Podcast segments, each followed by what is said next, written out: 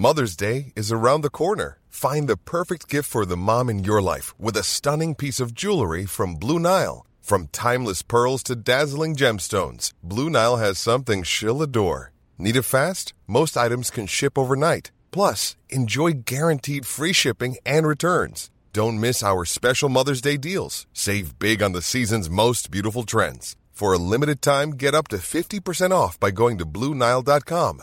That's Bluenile.com. Ryan Reynolds here from Mint Mobile. With the price of just about everything going up during inflation, we thought we'd bring our prices down. So to help us, we brought in a reverse auctioneer, which is apparently a thing. Mint Mobile unlimited premium wireless. Ready to get 30, 30, bit to get 30, bit to get 20, 20, 20, bit to get 20, 20, bit to get 15, 15, 15, 15 just 15 bucks a month. So, Give it a try at mintmobile.com slash switch. $45 upfront for three months plus taxes and fees. Promo for new customers for limited time. Unlimited more than 40 gigabytes per month. Slows. Full terms at mintmobile.com. You know, when I present the weather forecast on the TV in the evening, I think, oh, what would it be like to be a, a hurricane man? I have a chance now to speak to the hurricane man, uh, Joyce Morgerman, and also the weather expert, uh, Sarah Thornton. Uh, Joyce and Sarah, good morning. Morning, Frank. Howdy. T- tell me this are we really going to have significant dramatic change in our weather because it already seems to be happening Josh. if we've got a hurricane man it must already be happening how do you spend your time Josh?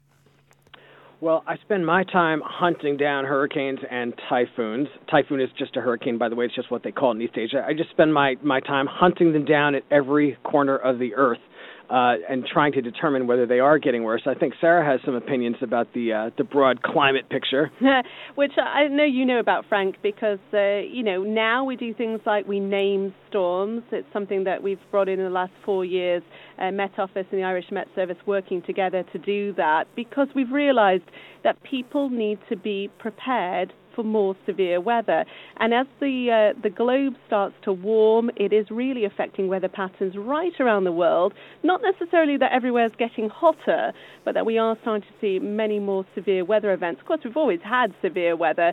Uh, that's not new. It's the intensity of some of the storms that we're seeing, and it's also the frequency that is on the change. And how unusual is what's happening in Southeast Africa at the moment? Because we tend to associate that part of the world with famine and drought sometimes, uh, not with cyclones. Well, you know, it's right now. It's the um, it's the southern hemisphere's hurricane season. And by the way, that, the cyclone that hit Mozambique, that was a hurricane too. But just in that part of the world, they call it a cyclone. But that was a hurricane also. So that area does actually get cyclones, and that cyclone that caused all that devastation was actually only moderate to maybe slightly stronger than usual. The reason it was so devastating was that it made a perfect direct hit on Mozambique's fourth biggest city, a port city called Beira, and uh, it's got a half million people, and the infrastructure is kind of you know maybe not totally uh, you know solid, and and and it shows what happens when even sort of an average system can do when it makes a direct hit on a vulnerable population. And uh, Josh, I, I, know we're thinking at this moment in time with the uh, disasters emergency committee fund and people like that who are trying to, to raise money for those who have been left bereaved or, or, or homeless and that's the devastation that's caused by the likes of a hurricane or, or a cyclone but you literally are checking these hurricanes following these hurricanes being there wh- when they happen Wh- why do you do that Well, I think it started, you know, just from a very early age. And I grew up on an island off the east coast of the U.S. and we'd get hurricanes on occasion. And I would just get it, even as a toddler, just I, I just got very excited by the violent weather. It was literally like a, a reaction to like a drug almost. So my whole life I've been hunting down that feeling again and again. The the thing that I really get excited about now as I've matured over the years is collecting data. So a lot of these cyclones or hurricanes or typhoons are hitting remote regions in the Philippines, Mexico, maybe parts of Africa where there are no weather stations. And so we have no real understanding of what exactly happened when that storm came ashore unless a nut like me is inside the center collecting data. So my my biggest thrill now is to get inside these storms that are hitting in remote locations, collect data that otherwise wouldn't exist. The that helps scientists understand what happened exactly on the ground. That's like my biggest thrill now. And of course, you get dramatic pictures as a result of, of what you do, and you take serious risks as well uh, sometimes. Uh, Sarah, are you taking any risks, or you just live, sleep, and eat weather with weathertrending.com? You see, my involvement with the weather is very much as a presenter. I liaise uh-huh. every day with the Met Office. They explain it all to me. I then tell a story with the graphics that I compile in, in, in the television studio, and I thoroughly enjoy the topic. But I don't know if I could live it the way you guys live it. Weathertrending.com. You went from a, being a weather presenter to basically running this website. Yeah, and I still uh, do present the weather as well on the TV. You'll still po- see me pop up quite frequently. Uh, but it is because it was such a passion of mine and my business partner, John Hammond, who was very well known to people as well, you know, very regularly on the TV. Uh, we, we absolutely love the weather. We're former Met Office people, and you know, you, I think it is one of those topics that you just live and breathe and you're absolutely passionate about. I am different to Josh though because if it's severe weather like these hurricanes, and my parents live in Florida, for instance, I tell people to run away. I tell people to get to safety, whereas Josh runs straight at them. And I grew up in the States where we had some really severe weather in the form of tornadoes, and I've been caught in a, a tornado spawning outbreak as well a couple of times actually. There was this one time driving down the road, you could have split the sky in half. It was jet black on one side of the sky and it was completely sunny on the other side.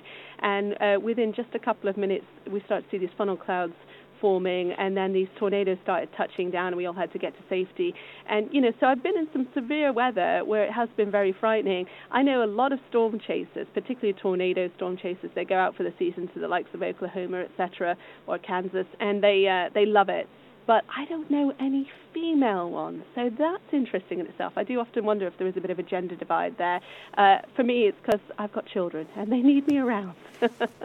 but uh, do, do, you, do you think the storm chasers are, are, are crazy? Deep, deep down, do you think that the likes of Joyce shouldn't do what he does, or is there is there a benefit in what what he researches? I mean, there's unbelievably a, a scientific benefit because the way that we learn more and more about these storms is to collect data, and the scientific data showing the pressure readings, showing the wind strengths, showing uh, the rainfall totals is unbelievably important because what we're seeing across the globe is that you know with climate change happening, these events are becoming more intense, more severe, more significant, and we're expecting more and more of that in the future. So we need to have good data to understand uh, what's going on with each individual storm and then draw some scientific conclusions after it's all finished. Having said that, I'd say I'm a borderline jealous but I'm also quite scared. Joyce, Joyce, I, have got a producer here who climbs uh, uh, mountains every weekend, who spends all his uh, summers in, in, in the mountains, who goes in uh, every season uh, on the weekend to to the Mournes and the Sperrins and anywhere that will challenge him to any great great extent. He lives the outdoor life when he's not in the studio. Is he envious of you? Absolutely, he is. You know, he, he hasn't uh, got Sarah on this morning because she's a weather expert and I have an interest in weather. She is the, he has this interview on because you're available to have a conversation, uh, Joyce. There are there are loads of people like Ricky, my producer, who totally envy what you do. I'm sure I'm sure you understand that. Well, you know, I, I think some people envy it, and some people are just like, "Wow, like, like that's just nuts. I don't get that." I think it's basically like you're one type of person or the other, and I and I totally understand it that some people just think it's really crazy, and I, you know, sometimes I do. You know, literally, it's like an addiction. Like there are times, you know, when I'm just getting on a plane to like, you know, fly to Taiwan, and I'm just in the middle of the night, and I'm just like, "Oh God, like I can't take this anymore, this lifestyle." But something just like I just have this compulsion to kind of be front row seat to, to just witness these the, the majesty of the earth's wrath. That's the only way I could describe it, you know. And uh, and uh, yeah, for me it's a thrill. You know, I, I kind of designed my life around it to some degree, you know, so that I could just be unfettered to just sort of like hunt these storms down around the globe. And uh, yeah, it never gets old for me. I mean, I think even if you're not storm chasing, uh, there's something very humbling about the weather anyway. Certainly in the UK, you know, you're in the Mourne Mountains, for instance, the weather suddenly closes in, and you know, you have to be aware of what's going on around you. But it makes you feel alive, doesn't it? Really, connecting with nature, connecting with the outside, connecting with the weather. We've had some really intense weather across parts of the Republic of Ireland, Northern Ireland. You know, of course, ex-hurricane Ophelia, for instance. You know, that's one where we saw some really terrible winds. In fact, Josh, you know a little bit about Ophelia, don't yeah, you? Yeah, actually, Ophelia was really interesting because there's this question: Can the British Isles, can Ireland or the United Kingdom get a hurricane? And and no, because the water's not warm enough. But actually, hurricanes approach the British Isles all the time. The thing is, since the water's cold, they unravel. Now, Ophelia was one of the. It, it got as close as any did. It only became de- It only. Um, sort of lost its hurricane status about 12 hours before it hit Ireland. And here's the deal it got declassified. It was no longer a hurricane, but that was just a technicality. That was a call by meteorologists because the structure didn't quite fit the, um, the sort of like criteria of a hurricane. That nerdy stuff doesn't matter to people on the ground. The point is, when it came ashore in Ireland, it had winds of hurricane force. It was a hurricane to people on the ground, and I was actually I saw the videos and I was like, whoa, that was nuts! Like roofs ripping off and everything. So so that was that was basically the equivalent of what you know what we would call a Category One hurricane, and I'm sure people who experienced that in Ireland and in the United Kingdom I'm sure we're impressed with it. I was. Yeah, I can understand that description. At the same time, I'm keeping in mind very recent stories that we've had here in Northern Ireland of, of people literally, sadly, dying as a result of the, the, the weather. And we, we have to keep in mind that those stories are still very fresh in our, our memory here of people uh, dying in the mountains and dying as a result of uh, trees coming down, electrical cables uh, coming down, coming down as well. That is the sad, sad side of, of, of our, our weather. Sarah, just on the issue of the, the hurricane, uh, Josh's description there is really interesting. Just very briefly, what was Michael Fish's experience really a hurricane then? Uh, no, it wasn't quite. No, uh, what happened there was uh, we're talking about hurricane force winds. It's it's really interesting though to compare the 87 storm to the hurricane that Josh is with in the first episode of the new series of Hurricane Man. He is chasing Hurricane Michael. It was last October, and it had sustained winds of 155 miles an hour around the eye wall, just unbelievably. Just not quite a Category 5, but right on the borderline of being a Category 5 storm.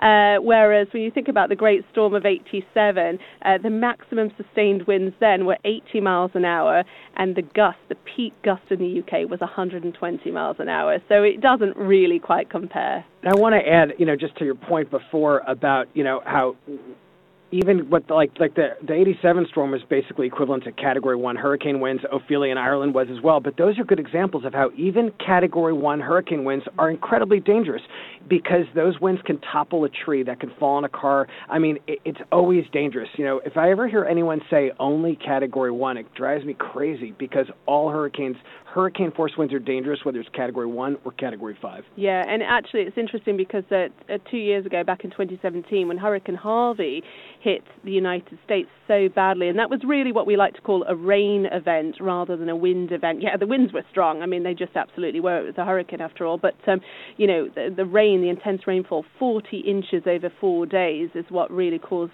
uh, the just extensive and historic flooding across Texas. And then you had, you know, people saying, well, it was only a category there, it was a category this, and it doesn't really matter. If it affects people's lives, if it damages buildings, property, and ultimately absolutely uh, people's lives, it's it's a strong storm, isn't it? Absolutely, it's it's incredible the strength of nature. Uh, great speaking to you, uh, uh, Josh and Sarah. Thank you very much indeed. And you can see the Hurricane Man on UK TV in that uh, new series. The day is nearly away with it. Planning for your next trip? Elevate your travel style with Quince. Quince has all the jet setting essentials you'll want for your next getaway, like European linen, premium luggage options, buttery soft Italian leather bags, and so much more. And is all priced at 50 to 80% less than similar brands. Plus, Quince only works with factories that use safe and ethical manufacturing practices. Pack your bags with high-quality essentials you'll be wearing for vacations to come with Quince. Go to quince.com slash pack for free shipping and 365-day returns. Okay, I have two new obsessions that I need to share with you. Impress No Glue Press On Manis and Impress Press On Falsies Lashes. Trust me, these are getting ready game changers. Both require no glue, so there is no damage to your natural nails and lashes, no mess, and no annoying dry times. Just one step and you're done. Boom instant glam. Visit impressbeauty.com slash presson and use code PRESSON25 at checkout for 25% off Impress Manicure and Press-On Falsies.